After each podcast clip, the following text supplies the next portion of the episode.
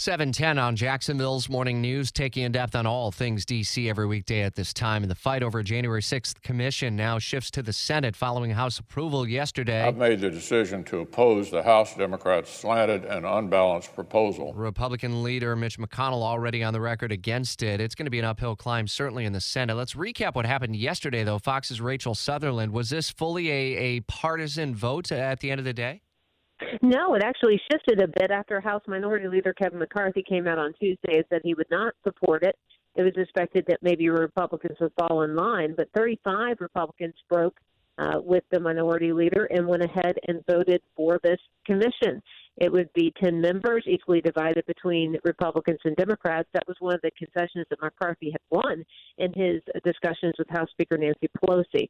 Uh, but he says uh, that this could do it could be counterproductive he does not. Um, he does not want this. He wanted a, a, more expanded investigation that would look into the Black Lives Matter protests of last year and some of what went on in Portland and Seattle.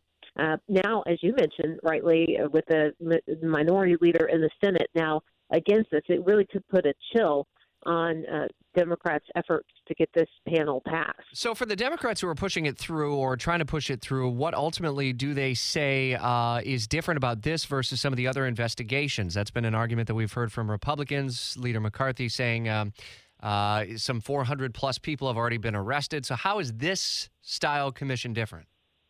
Well, this would be uh, similar to the 9 11 Commission in that it would be a, an official government accounting of what happened on January 6th. And yes, it is separate from the ongoing law enforcement investigation. It has a subpoena power, and quite frankly, it could be that some members of Congress would find themselves in the midst of it. And so it becomes very political and pretty complicated. Uh, but Democrats have been pushing for this. Uh, this has been going on for months now with these negotiations.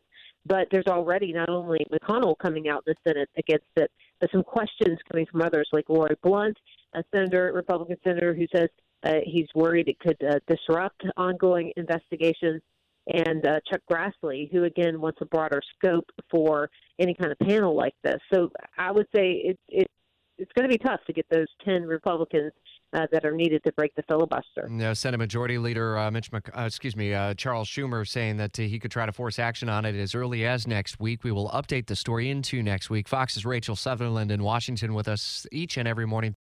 For the ones who work hard to ensure their crew can always go the extra mile, and the ones who get in early so everyone can go home on time, there's Grainger, offering professional grade supplies backed by product experts so you can quickly and easily find what you need.